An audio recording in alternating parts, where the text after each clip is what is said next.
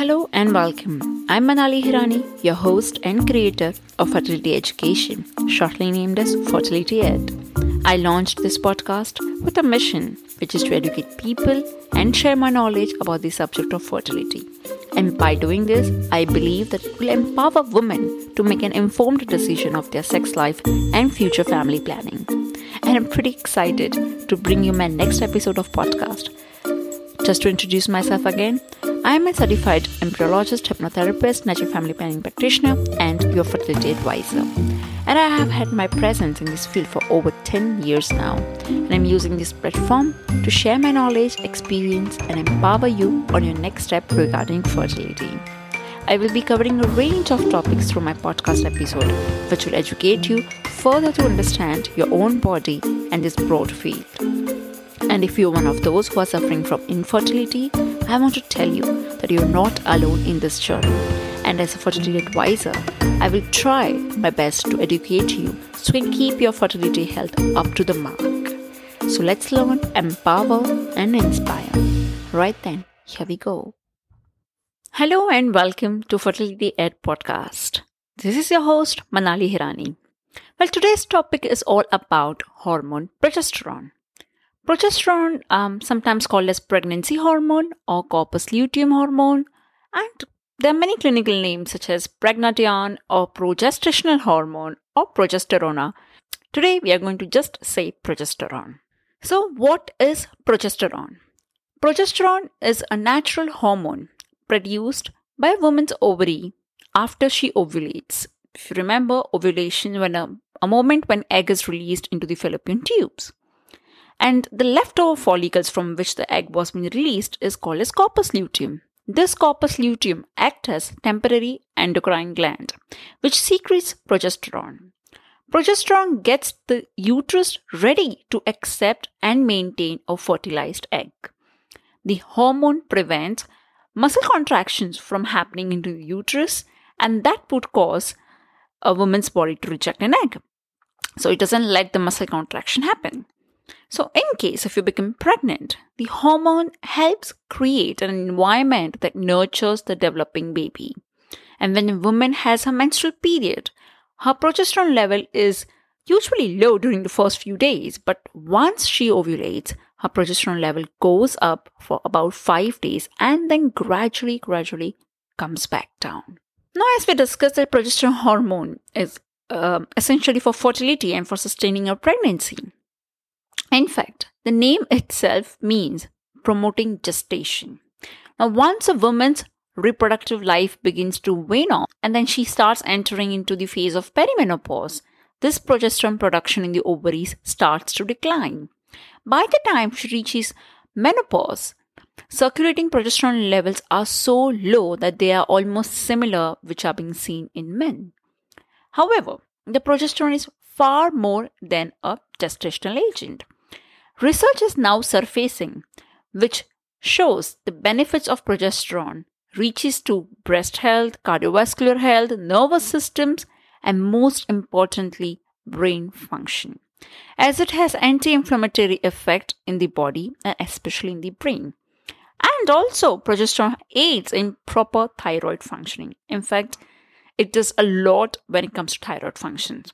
So, what are the conditions which are linked to low progesterones. The obvious one is miscarriage, or especially recurrent miscarriage. The another obvious one is premenstrual syndrome. Yes, PMS is linked to low progesterone, or when there is a steep decline of progesterone. The other things are depression, insulin resistance, brain, breast, and endometrial cancers, autoimmune diseases, and osteoporosis.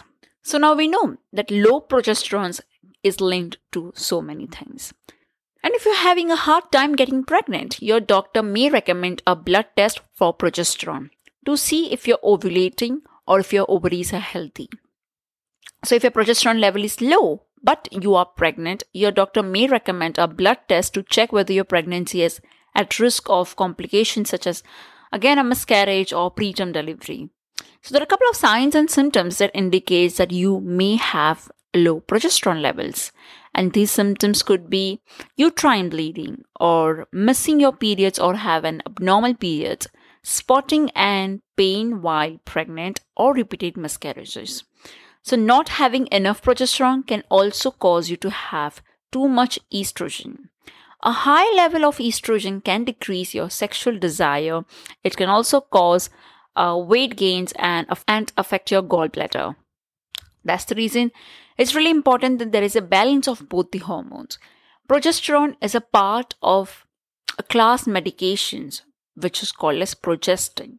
So, if you're having trouble getting pregnant or if you're going um, any fertility treatments, your doctor may recommend you to take progesterone hormone therapy. And this can be done for several reasons, such as to bring on the menstruations, or um, because your ovaries don't produce enough progesterone, or because medications you take are lowering your progesterone level, or to just replace progesterone that has been removed from your ovaries by certain procedures.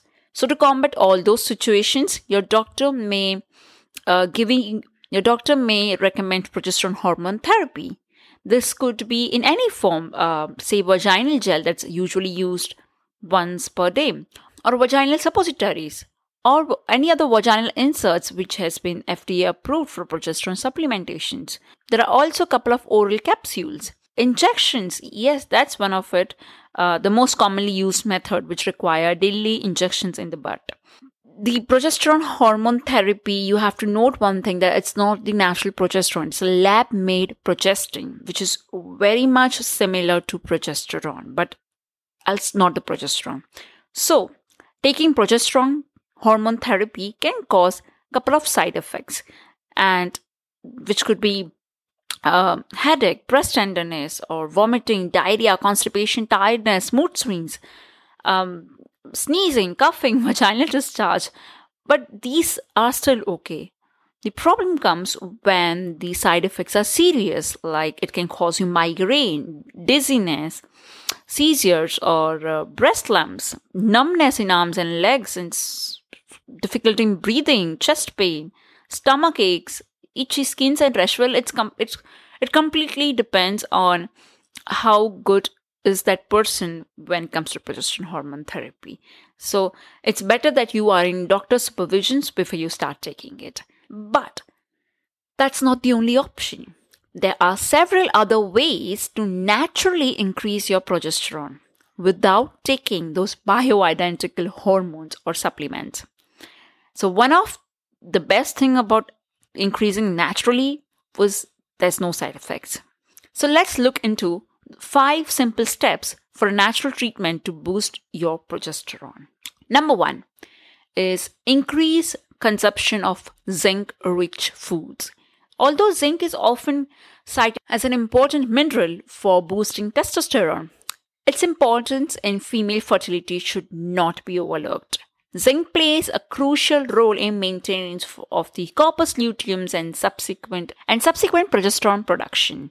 So eating 2 tablespoons of pumpkin seed daily is an easy easy way to increase the zinc in your diet. I mean this is the simplest advice I can give you. The other one is um, foods that are rich uh, that are high in vitamin B6. So vitamin B6 is necessary for proper uh, progesterone metabolism. It is readily used in the body um, during periods of high stress or prolonged exercise. And in addition, the birth control pills are known to deplete vitamin B6 and often results in deficiency of this important vitamin.